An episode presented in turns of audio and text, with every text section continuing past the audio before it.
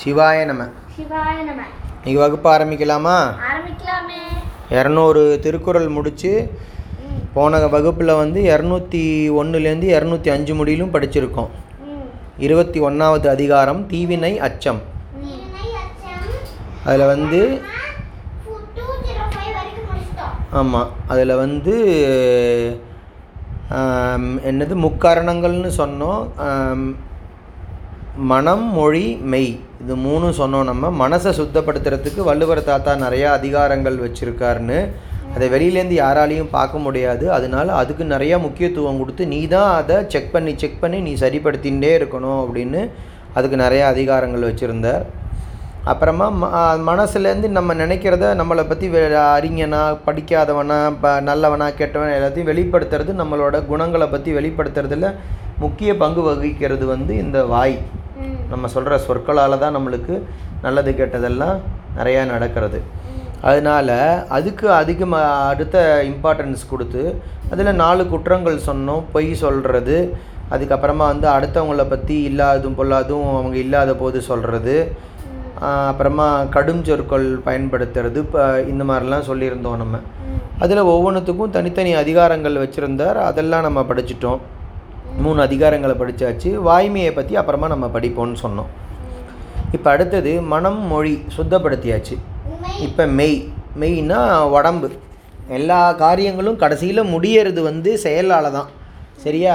அந்த செயலில் வந்து எந்த தவறுதலும் இருக்கப்படாது. அடுத்தவங்களுக்கு உன்னோட செயலால் எப்படி ம ம சொல்லுக்கு வந்து இந்த என்ன பயனில் சொல்லாமையில் வந்து சொன்னார் இல்லையா, ஒவ்வொரு சொல்லும் வந்து உலகத்தில் தர்மத்தை அறத்தை விளைவிக்கிறதா இருக்கணும், இல்லைன்னா வந்து அந்த தர்ம வழியில் அடுத்தவங்களுக்கு பொருள் சம்பாதிக்கிறதுக்கு உதவுறதா இருக்கணும், இல்லை அதே தர்மமான ஆசைகளை அடையிறதுக்கு வழிமுறைகளை சொல்கிறதா இருக்கணும்னு சொல்லியிருந்தாருன்னு சொன்னோம் தாத்தா. அதே மாதிரியே இந்த மெய்யும் வந்து நீ பண்ணுற எந்த செயலும் வந்து அடுத்தவங்களுக்கு கெடுதல் பண்ணிடக்கூடாது அப்படிங்கிறது தான் ரொம்ப முக்கியமாக சொல்லியிருந்தார் தாத்தா. அதுக்கு தான் தீவினை அச்சம். வினைனா செயல், தீய வினைகள் தீய செயல்களுக்கு அஞ்சுதல் அப்படிங்கிறத பற்றி தான். பயப்படுறது, அது பண்ணுறதுக்கே பயப்படுறது, சரியா? இந்த சினிமாவில் நடிக்கிறது, காசுக்கு நடிக்கிறவங்க எல்லாமே நம்ம உதாரணம் சொல்லியிருந்தோம். அவங்க எல்லாமே எவ்வளவு ரொம்ப கடமை உணர்ச்சியோடு இருந்தாங்க. அந்த என்ன ஏபி நாகராஜன் ஒரு தாத்தா இருந்தார் பாரு. அவங்களெலாம் சினிமாவில் நடித்தவங்கள தாத்தான்னு சொல்கிற அளவுக்கு அவங்களோட பங்களிப்பு சமுதாயத்துக்கு இருந்தது. சாமியை பற்றி, நல்ல குணங்களை பற்றி, நல்ல எம்ஜிஆருக்கு அந்த மாதிரிலாம் கொள்கை பாடல்கள்லாம் எழுதினாங்க. இதெல்லாம் சினிமா தான். இருந்தாலும் சமுதாயத்தில் தர்மம் நடக்கணும், தர்மம் நன்னா வளரணும் அப்படிங்கிறதுக்காக அந்த தலைவனை ஃபாலோ பண்ணுறவங்களாம் அந்த தலைவனே இப்படி இருக்காங்கிறதுனால எல்லோரும் அதை ஃபாலோ பண்ணுவாங்கங்கிறதுனால ஒரு படத்துலேயும் எம்ஜிஆருக்கு வந்து இந்த மாதிரி கெட்ட பழக்கம், தண்ணி அடிக்கிற மாதிரி தம் அடிக்கிற மாதிரி சீன் கிடையாது. யாரையானும் வில்லனை கெட்டவனை வந்து கிளைமேக்ஸில் கொல்ற மாதிரி இருக்காது. மேக்ஸிமம் போலீஸ்ட்டை பிடிச்சி கொடுத்துட்ற மாதிரி முடிப்பாங்க. அம்மாவுக்கு மரியாதை கொடுக்கறது, இந்த மாதிரி நிறைய தர்ம விஷயங்களை வந்து இந்த ராமாயணங்கள் இதிகாசங்கள் இந்த மாதிரிலாம் நல்ல நல்ல ஆன்மீக கதைகளெல்லாம் எடுத்து திரைப்படுத்துறது. அதே மாதிரி ஆர்எஸ் மனோகர்னு ஒருத்தரை சொன்னோம். இந்த வீ என்னது என்ன பாட்டது அகஸ்தியர் படத்தில் வந்து அவங்க ரெண்டு பேருக்கும் போட்டி நடக்குமே, அகஸ்தியருக்கும் ராவணனுக்கும். அதில் ராவணனாக நடித்தது தான் அந்த மனோகர். அதில் வந்து அவங்க ரெண்டு பேருக்கும் நடக்கிற போட்டி. அவர் தான் அப்படி தான் சமுதாயத்தில் என்ன நடக்கிறதோ அதை காமிக்கிறதுக்குள்ள திரைப்படங்கள், சமுதாயத்தில் என்ன நல்ல செயல்கள் நடமா காமிக்கிறது தான் ஒவ்வொரு திரைப்படமும். அப்படி தான் இருக்கணும் நாடகம்லாம் அப்படின்னு சொல்லுவார்னு சொன்னோம் நம்ம, சரியா? இப்போது இப்போ இதில் இப்போ நம்ம போன அதிகாரங்கள் என்ன, இந்த அதிகாரங்களில் இதுக்கு முன்னாடி படித்த திருக்குறள்கள்லாம் வந்து இந்த இந்த ரொம்ப அறிந்த சான்றோர்கள் வந்து தப்பு செய்கிறதுக்கு ரொம்ப பயப்படுவாங்க. பரம்பரை பரம்பரையாக எப்படி இந்த ஒரு முத முதல்ல கம்ப்யூட்டரில் டிராயிங் பண்ணுறவன், இல்லை முத முதல்ல கவிதை எழுதுகிறவன், முத முதல்ல வீட்டில் சமைக்கிறவன், பாத்திரம் தேய்க்க, எந்த வேலையாக இருந்தாலும் ஃபஸ்ட்டு டைம் பண்ணும்போது நம்மளுக்கு கொஞ்சம் அதை பற்றின கவலை பயம் இருக்கும். அதே மாதிரி தான் இந்த தீவினையும் ஃபஸ்ட்டு டைம் பண்ணும்போது தான் நம்மளுக்கு கொஞ்சம் பயம் இருக்கும். ரெண்டு மூணு தடவை பண்ணும்போது அதுக்கு ஆண்டவன்கிட்டேருந்து நல்லா மொத்தம் கிடைக்கும். அதை நம்ம சுதாரிச்சுக்கிண்டு இந்த தண்டனை நம்ம இந்த தப்பு பண்ணிடுறதுனால தான் அப்படின்னு புரிஞ்சுண்டு நம்ம அதுலேருந்து வெளியில் வரலன்னா அதுக்கப்புறமா ஆண்டவன் நம்மளை வந்து அதுதான் சொன்ன போன வ வகுப்புலேயே சொன்னோம். அந்த மாதிரி இருக்கும்போது அறக்கடவுள் உன்னை விட்டு விலகி போயிடும், அது உனக்கு பழி வாங்கும்னா அதுதான் அதுதான் அதுதான் அர்த்தம். அது இனிமேல் இவங்ககிட்ட இருக்கக்கூடாதுன்னு அது உன்னை விட்டுட்டு போயிடும். அறம் ஒன்று விட்டு போயிடுதுனாலே எப்படி குடும்பத்தில் வந்து நல்ல மனைவி குடும்ப தலைவி இல்லைன்னா அந்த வீட்டில் தர்மம் செழிக்காது. பெண்களை பூஜிக்கிற இடத்துல தான் எல்லா தேவதைகளும் விரும்பி இருப்பாங்க, அங்கே தான் தர்ம காரியங்கள்லாம் நடக்கும்னு இந்த மனுஸ்மிருதியிலாம் சொல்லியிருக்குன்னு சொன்னோம் இல்லையா.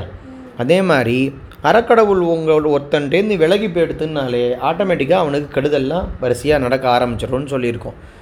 இப்போ அதில் தான் நம்ம வந்து யாருக்காகவும் சரி, அதுக்காக வந்து தீச்செயல்னா உடனே அந்த கோர்ட்டில் யாரையோ தப்பு பண்ணவங்க, அவங்க நிறைய பேர் இந்த இந்த பொம்பளைங்கள்ட்டெல்லாம் கண்ணா பின்னான்னு வம்பு இழுக்கிறவங்க, மனுஷங்களெல்லாம் சுடுறவங்களுக்கெல்லாம் வந்து அவங்கள உடனே பிடிச்சி தூக்கில் போடுங்க அப்படின்னு சொல்கிறாங்க, அவங்கள கொன்னுடுங்கன்னு, அவங்கள சாட்டையால் அடிங்கன்னு தண்டனை கொடுக்குறாங்க.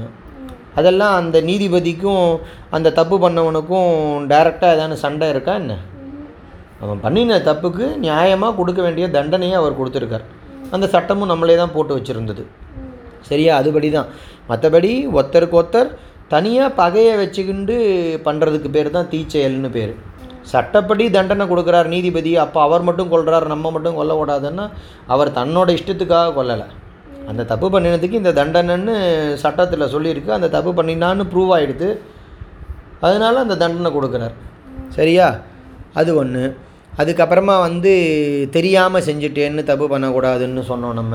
இந்த மானங்கெட்ட சாரின்னு சொல்கிறது, ஐயோ சாரி சார் தெரியாமல் பண்ணிட்டேன் சார் அப்படிங்கிறது அப்படின்னு. அந்த மாதிரி அந்த மாதிரி ஒரு சூழ்நிலையை உண்டாக்கிக்கூடாது. ஆராய்ச்சி பண்ணாமல் ஒரு காரியத்தில் நம்ம இறங்கக்கூடாது. இல்லை அப்படியே நீ அவன் தான் பண்ணிட்டான்னு இருந்தால் கூட சரி, அவன் பண்ணட்டும், அதுக்கு நீ பழிக்கு பழி நீ பண்ணாத. அப்படி தான் பாண்டவர்களோட கௌரவர்களோட கதை நடந்தது. இவன் பண்ணதுக்கு பழி அவன் பண்ணதுக்கு பழி மாற்றி மாற்றி மாற்றி மாற்றி பண்ணி தான் கண் போச்சு சண்டை முடியலும் கடைசி முடியலும். அதுக்கப்புறமா தப்பாக பண்ணிவிட்டு நான் போய் சாமிக்கிட்ட சாரி கேட்பேன், உண்டியலில் காசு போடுவேன், ரெண்டு பேருக்கு தீர்த்த யாத்திரைக்கு போயிட்டு வருவேன். அதெல்லாம் வந்து தவறு செய்தவன் திருந்த பார்க்கணும். தெரியாமல் பண்ணுறதுக்கு பேர் தான் தவறி செய்கிறதுங்கிறது தான் தவறு. ஆனால் தப்பு செய்தவன் வருந்தி ஆகணும். நீ தெரிஞ்சு உனக்கு சாஸ்திரமும் அதுதான் விழுமியார்னு சொன்னார் தாத்தா. விழுமியார்னா படித்த அறிவில் வந்து எல்லாத்தையும் தலை சிறந்தது வந்து இதுதான் அப்படின்னு. தீவினையில் அவ்வளோ பயம் இருக்கணும். தெரிஞ்சும் நீ அதை பண்ணிட்ட அப்படின்னா இருக்கவே இருக்க அந்த பிராயச்சித்தம். அங்கே போய் அந்த உண்டியில் காசு போடலாம், இங்கே போய் இந்த நதியில் குளிக்கலாம், கங்கையில் குளித்தா எல்லா பாவமும் கழிஞ்சிருமாமே அப்படி இப்படின்னு அதெல்லாம் கிடையாது. அதெல்லாம் தெரியாமல் தவறி பண்ணினதுக்கு தான் அந்த பிராயச்சித்தம்லாம். மனசோப்பி சுயநினைவோட தெரிஞ்சு இது தப்புன்னு தெரிஞ்சே நீ பண்ணுற த கெட்ட காரியத்துக்கு ஒரு பிராயச்சித்தமும் கிடையாதுன்னா சொல்லி கொடுத்துருக்காரு நம்மளுக்கு ஏற்கனவே. இன்றைக்கி நம்ம அந்த வரிசையில் இரநூத்தி ஆறாவது குறள் நம்ம படிக்க போகிறோம். யார் இப்போ யாரானு படித்து ப்ராக்டிஸ் பண்ணியிருக்கீங்களா? இல்லை நானே படிச்சுட்டுமா? தீப்பால தான் பிறர்கண் செய்யற்க நோய்பால தன்னை அடல் வேண்டாதான். தீப்பால தான் பிறர் கண் செய்யற்க, பிறர் கண்ணா இன்னொருத்தங்களுக்கு. தீப்பால கெட்ட விஷயங்கள் அதெல்லாம், அவங்கள அடிக்கிறது, அவங்கள போட்டு கொடுக்கறது, அவங்களுக்கு சாப்பாட்டில் வெடி வைக்கிறது, அவங்க பழைப்பை கெடுக்கிறது, அவங்கள படுத்தி அவதூறாக பேசுறது, இந்த மாதிரிலாம் அடுத்தவங்களுக்கு எந்த கெடுதலும் த அவங்க பண்ணாத தப்பெல்லாம் பண்ணாங்கன்னு போய் சொல்கிறது, அந்த மாதிரிலாம் வந்து சொல்லாதீங்க. ஏன் அப்படின்னா நோய்பால தன் தன்னை அடல் வேண்டாதான். அடல்னால் வந்து கஷ்டப்படுத்துறது.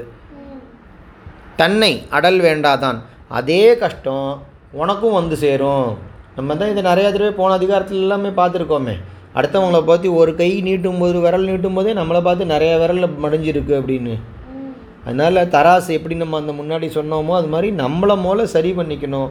அடுத்தவங்களை குற்றம் கண்டுபிடிக்கிறது, அதை திருத்திரையும் பேர் வழின்னு அதுக்கு யார் திருத்தணுமோ அவங்க தான் திருத்துவாங்க. அது கண்ணியமாக பேசி கனியமாக பேசி இனிமையாக பேசி அவனுக்கு புரிய வச்சு அப்படி தான் பண்ணணும். கடுமையான தீ தீச்சையெல்லாம் பண்ணக்கூடாது. அடுத்தவங்களுக்கு இந்த மாதிரி ஏதாவது கெடுதல் நீ அவன் பண்ணாமல் இருக்கும்போதே நீ பண்ணினேன்னா அது உனக்கே திரும்பி வந்து சேரும். அது நம்ம பண்ணுற தீவினைகள் உன்னை உனக்கு வந்து ஒரு கஷ்டமும் இருக்கக்கூடாது, நீ நிம்மதியாக சுகமாக இருக்கணும் அப்படின்னு நினைக்கிறியா அடுத்தவனுக்கும் அதே மாதிரியே நீ கஷ்டங்களை கொடுக்காத. நீ அவங்ககிட்ட கொண்டு போய் செல்லாத நோட்டை தெரிஞ்சே கொடுக்குற அப்படின்னா உனக்கு அவன் வந்து நஞ்சு போனது எக்ஸ்பைரி ஆன ப்ராடக்டை தான் எதையானு கொடுப்பான் சரியா? நீ என்ன அடுத்தவங்களுக்கு மக்களுக்கு சொசைட்டியில் கொடுக்குறியோ அதுதான் சொசைட்டியும் உனக்கு திருப்பி கொடுக்கும். அதை சொல்லி கொடுத்தாரு இந்த குறளில். தீப்பால தான் பிறர்கண் செய்யற்க நோய்பால தன்னை அடல் வேண்டாதான். அடல்னால் வந்து வரு வருத்துறது கஷ்டப்படுத்துறது. அடுத்தது இரநூத்தி ஏழாவது குறள்.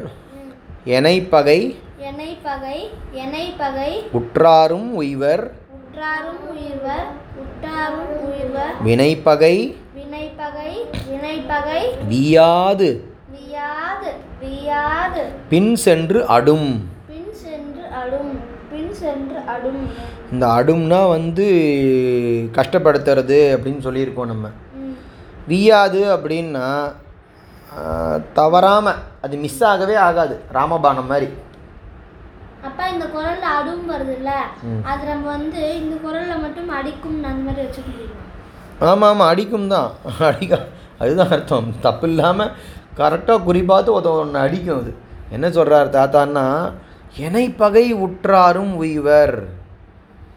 உனக்கு நிறையா விரோதிகள், ஊர் முழுக்க உனக்கு எங்கே பார்த்தாலும் நீ வீட்டை விட்டு வெளில வந்தாலே அடிக்கிறதுக்கு பத்து பேர் காப்ப காத்துன்னு இருக்கான். அவன்கிட்ட அவன்கிட்டேந்து ஏன் அப்படின்னா வந்து அதுவே இந்த காரணங்கள் இல்லாமல் தான் நடக்கும்.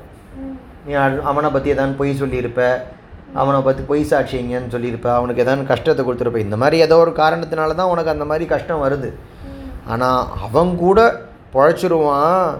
ஆனால் வினைப்பகை நீ செஞ்ச காரியங்களால் உனக்கு ஒரு பகை சம்பாதிச்சுன்னு இல்லை, அந்த பகை வந்து வெளியில் இருக்கிறவன்லேருந்து கூட நீ தப்பிச்சிடலாம். ஆனால் ஒன்றை ஒன்று உறுத்தினே இருக்கும் பார் மனசாட்சி, அது வியாது. வியாதுன்னா வந்து விடாமல் நிச்சயமாக அப்படின்னு அர்த்தம். வியாது இந்த அதுக்காக வந்து இந்த பரிமேலழகர் தாத்தா இன்னொரு உதாரணமும் சொல்லியிருந்தார் படிக்கும்போது. வியாது உடம்போடு நின்ற உயிரும் இல்லை அப்படின்னு சொல்லியிருந்தார். வியாதுன்னா நீங்காமல். உயிரும் உடலும் சாஸ்வதமாக எப்போதும் நிரந்தரமாக சேர்ந்தேவாக இருக்க போகிறது. நிறையா பேரை பார்த்துட்டே தான் இருக்கும். டெய்லி டெய்லி இவ்வளோ பேர் பிறக்கிறாங்க, இவ்வளோ பேர் செத்து போயிட்டு இருக்காங்கன்னு. உயிர் வந்து இந்த பஸ்ஸில் ஏறி அந்த பஸ்ஸில் இறங்கி அந்த பஸ்ஸில் ஏறி அடுத்த பஸ்ஸில் இறங்கி ஏறி இறங்கி ஏறி இறங்கி போகிற மாதிரி அது பாட்டுக்கு ஏறி ஏறி குரங்கு மறந்தா வர மாதிரி ஒவ்வொரு உடம்பாக மாறி மாறி போயிட்டே தான் இருக்குது. அதை தான் அந்த புறநானூறு பாட்டையும் சொன்னார். வியாதுன்னா நீங்காது உடம்போடு நின்ற உயிரும் இல்லை. அதே தான் இங்கேயும் தாத்தா உதாரணமாக சொல்லியிருக்கார். வியாது பின் சென்று அடும். உன்னை வந்து ஃபாலோ பண்ணிகிட்டே வந்து நீ எப்போ அசர்றியோ, இந்த ஜென்மத்தில் மட்டும் இல்லை அடுத்த ஜென்மத்துலேயும் நீ இந்த ஜென்மத்தில் பண்ண பாவங்களுக்கு நிச்சயமாக தண்டனை அனுபவிச்சே தீருவ அப்படின்னு சொல்கிறார். எனைப்பகை உற்றாரும் உய்வர் வினைப்பகை வியாது பின் சென்று அடும் அப்படிங்கிறது. அடுத்தது இரநூத்தி எட்டாவது குறள். தீயவை தீயவை தீயவை செய்தார் செய்தார் செய்தார் கெடுதல் கெடுதல் கெடுதல் நிழல் தன்னை நிழல் தன்னை நிழல் தன்னை வியாது வியாது வியாது அடி உறைந்தற்று அடி உறைந்தற்று அடி உறைந்தற்று. இன்னும் ஏதோ இன்னைக்கு தப்பு பண்ணிட்டோம் அந்த மாதிரிலாம் தப்பிச்சிட்டோம் அப்படின்லாம் நினைக்காத நீனு. அது எப்படி நிழல் வந்து காலம்பரை பார்த்தா வந்து ஏதோ ஒரு திசையில் வந்து நீண்டமாக அங்கே தெரியுது நம்ம நிழல் அவ்வளோ தூரத்துக்கு. ஆனால் மத்தியானம் ஆக ஆக ஆக ஆக தங்கிட்ட வந்துட்டே இருக்குது. சரி காணாமல் போயிடுதுன்னு நினச்சா பின்னாடி இருக்குது, அந்த பக்கம் வளர்ந்துட்டே போகிறது. மொத்தத்தில் நீ இந்த கோளுக்கு இந்த ஜெயராம் தாத்தாவோட அம்மா சொல்லுவாள், அது நிழல் வந்து பின்தொடர்ந்து வந்துட்டே தான் இருக்குது, அதை ஒன்றை விடாது அப்படின்னு. அது மாதிரி இந்த நீ பண்ணின பாவ செயல்கள் அப்படிங்கிற நீ எங்கே போனாலும். அப்போ நான் இருட்டில் போனால் நிழல்லேருந்து தப்பிச்சுக்கலாமே அப்படின்னா அந்த மாதிரி ஒரு மனுஷன் இருட்டில் இருக்க முடியுமா? அப்படின்னா நீ இருளை நோக்கி நோக்கி போகிறன்னா உன்னோட மனசு எதை நோக்கி போகிறதுன்னு அர்த்தம்னு எல்லாருக்குமே புரிஞ்சுக்கணும். கெட்டதுலேயே மூழ்கி போகிறதுக்கு ரெடியாக இருக்கும்னு அர்த்தம், சரியா? அந்த மாதிரி கிடையாது, அப்படி இருக்கக்கூடாது. தூரத்தில் இருக்குன்னு நிழலை நினைக்காத, அதோட ரூட் எங்கே இருக்குது உங்கள்கிட்ட தானே, உன்னோட காலில் தானே அடி உறைந்தற்று. அதுதான் சொல்கிறார். தீயவை செய்தார் கெடுதல் நிழல் தன்னை வியாது அடி உறைந்தற்று. அந்த நிறையா தப்பு பண்ணினேன். இந்த இந்த என்னமோ ஒரு கதை இந்த சிலோன் ஜெயராஜ் தாத்தா சொன்னார். எவ்வளவோ தப்பு பண்ணினேன் இந்த கோவலனும் கண்ணகியும் அவங்க குடும்ப வாழ்க்கையில். ஆனால் அந்த தப்புலெல்லாம் அப்போல்லாம் அவனுக்கு தண்டனையே கிடைக்கல. இவன் திருப்பி திருப்பி அவனை மன்னிச்சு மன்னிச்சு ஏற்றுண்டே இருக்கா. அவ்வளோ தப்பு பண்ணின போதும் அவன் கடைசியில் மனசு திருந்தி ரெண்டு பேரும் இனிமேல் இந்த ஊரை விட்டு வேறு ஊரில் போய் நல்ல வாழ்க்கை வாழலாம் அப்படின்னு நினச்சிண்டு அந்த ஊருக்கு போகும்போது அதை தான் சொல்கிறார். அந்த ஊர் ராஜா கிட்ட போய் தானே இந்த சிலம்பை விற்க போகிறேன்னு, ஒய்ஃபோட சிலம்பை விற்க போகிறேன்னு சொல்லி அந்த கேஸில் மாட்டின்ட்டுருவாங்களா, அது வந்து ராணியோட சிலம்பு காணா போச்சு, அதே மாதிரியே டிசைன் இருக்குது அப்படின்னு சொன்னோடனே அப்போது ராஜா வந்து அதுதான் அது வந்து இவனோட கோவலனோட கெட்ட நேரம். அதான் வியாது அடி உரைந்தற்று, எப்பயோ என்றைக்கோ பண்ணின தப்பு, அது அவன் கூடவே வந்து காத்துன்னு இருந்து அறக்கடவுள் தண்டிப்பார்னு சொன்னோம் இல்லையா, அன்றைக்கி அந்த வேலை பண்ணினதுக்கு, தப்பான வேலைகள் பண்ணதுக்கு இந்த ராஜா என்ன தெரியுமா சொன்னால், எப்போதுமே சோழ சேர சோழ பாண்டியர்கள் நீதிப்படி தர்மப்படி ராஜ்யம் நடத்துகிறவங்க என்ன பண்ணுவாங்க, விசாரணை பண்ணி தானே தண்டனை கொடுப்பாங்க, கோவலனை கொண்டு வா அப்படின்னு சொல்கிறதுக்கு ஏதோ ஒரு அவசரத்தில் அவன் வாயிலேருந்து ராஜா வாயிலேருந்து கோவலனை கொன்றுவான்னு வந்துடுச்சு ஆர்டர். சொல்லிவிட்டு ராஜா போயிட்டான், முடிஞ்சுது கோவலன் கதை. ராஜா மேலேயும் தப்புன்னு சொல்ல முடியாது, அந்த மாதிரி அவன் எப்போ பார்த்தாலும் தப்பு தப்பாக, இன்றைக்கெலாம் தமிழ் பேச தெரியாமல் இங்கிலீஷ் பேச தெரியாமல் மொழிகள் தெரியாமல் இருக்கிற மாதிரிலாம் இல்லை, பெரிய பெரிய பண்டிதர்கள் அவங்களாம் தமிழில் விஷயங்கள் தெரிஞ்சவங்க, அவ்வளோ சீக்கிரமாலாம் தப்பே வராது. அவன் வாயிலேருந்து ஒரு வார்த்தை வந்து அது எக்ஸிக்யூட்டும் ஆகிடுத்து, கோவலனை கொண்டுட்டாங்க. அதனால் வந்து அதான் சொல்கிறார், தீயவை செய்தார் கெடுதல் நிழல் தன்னை வியாது அடி உரைந்தற்று. அவனை வந்து அவ்வளோ சீக்கிரம் கிடையாது, எங்கே போனாலும் சரி அது அவனை தொடர்ந்து சரியான டைம் வரும்போது பிடிச்சி படால்னு அடிச்சுவிடும், அதோடய ரூட்டு வந்து அதுங்கிட்டே தான் இருக்கும், அதோட வேறு அப்படின்னு சொல்லியிருக்கார். இரநூத்தி ஒன்பதாவது குறள் அடுத்தது, தன்னைத்தான் தன்னைத்தான் தன்னைத்தான் காதலன் ஆயின் காதலன் ஆயின் காதலன் ஆயின் எனை தொன்றும் எனை தொன்றும் எனை தொன்றும் துன்னற்க துன்னற்க துன்னற்க தீவினை பால் தீவினை பால் தீவினை பால். துன்னற்கன்னா வந்து செய்யாமல் இருங்கோன்னு அர்த்தம், அதை பண்ணாத அப்படின்னு அர்த்தம்.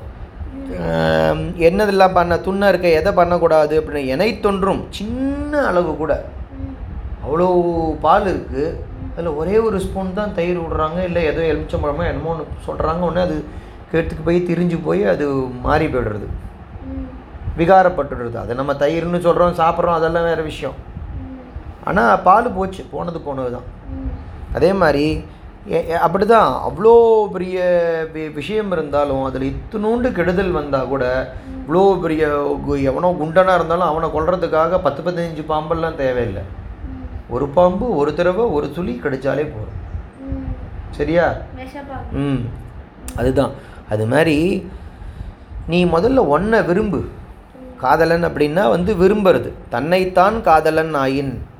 முதல்ல இந்த வீட்டில் எதானும் சண்டை வந்து ஒருத்தனு குணமே இல்லை, அவன் வந்து கெட்டப்ப வேலைலாம் பண்ணிட்டு இருக்கான், படிக்கலை வேலைக்கு போகல பெரியவங்களை மதிக்கலை சுத்தம் இல்லை ஆச்சாரம் இல்லாமல் அப்படியே ஒழுக்கம் இல்லாமல் வீட்டில் இருக்கான்னு, ஏண்டா உன்னை முதல்ல உனக்கு பிடிக்கிறதாடா நீனே யோசிச்சு பார்த்துக்கோ, இந்த மாதிரி ஒருத்தனை உனக்கு பிடிக்குமான்னு முதல்ல பார்த்துக்கோ.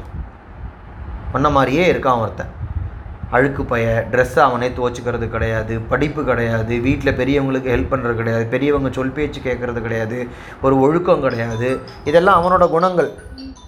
அதெல்லாம் சொல்லிவிட்டு இப்படி ஒருத்தன் இருந்தான்னா அவனை முதல்ல உனக்கு பிடிக்குமா அப்படின்னு கேட்குறாங்க, அவன் தலையை குனிஞ்சு நின்றுட்டே இருப்பான்.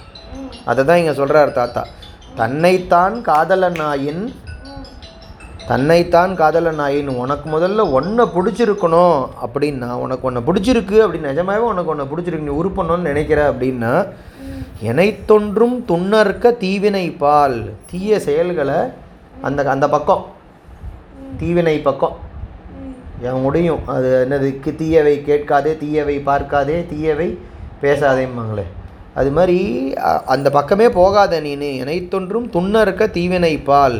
உனக்கு முதல்ல ஒன்றை பிடிச்சிருக்கணும், உனக்கு நீ நல்லது விரும்புகிற, உன்னை எல்லோரும் பாராட்டணும் அப்படி இப்படிலாம் நினச்சின்னா, உன்னை உயர்வாக நினச்சின்னா சொட்டு கூட கெடுதல் யாருக்கும் பண்ணாத அப்படிங்கிறார்.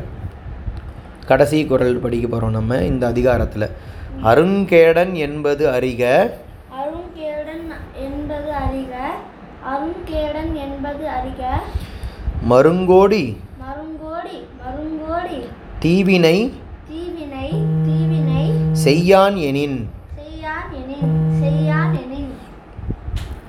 அருங்கேடன்னா வந்து கேடன்னா வந்து ஒரு கஷ்டப்படுறவன், அவனுக்கு அவனுக்கு ஒரே கெடுதலாகவே அமைஞ்சின்னு இருக்கு. அருங்கேடன் அப்படின்னா அந்த மாதிரி அமையாது அவனுக்கு, நிச்சயமாக ரொம்ப ரேர், அமையவே அமையாது அந்த மாதிரி சொல்லுவோம் இல்லையா. அதுதான் அருங்கேடன் என்பது அறிக, ஒருத்தனுக்கு ஒரு கெடுதியும் நடக்காது. எவனுக்கு அப்படின்னா மருங்கோடி தீவினை செய்யான் எனின். மருங்குன்னா வந்து நிறையா அர்த்தங்கள் இருக்குது.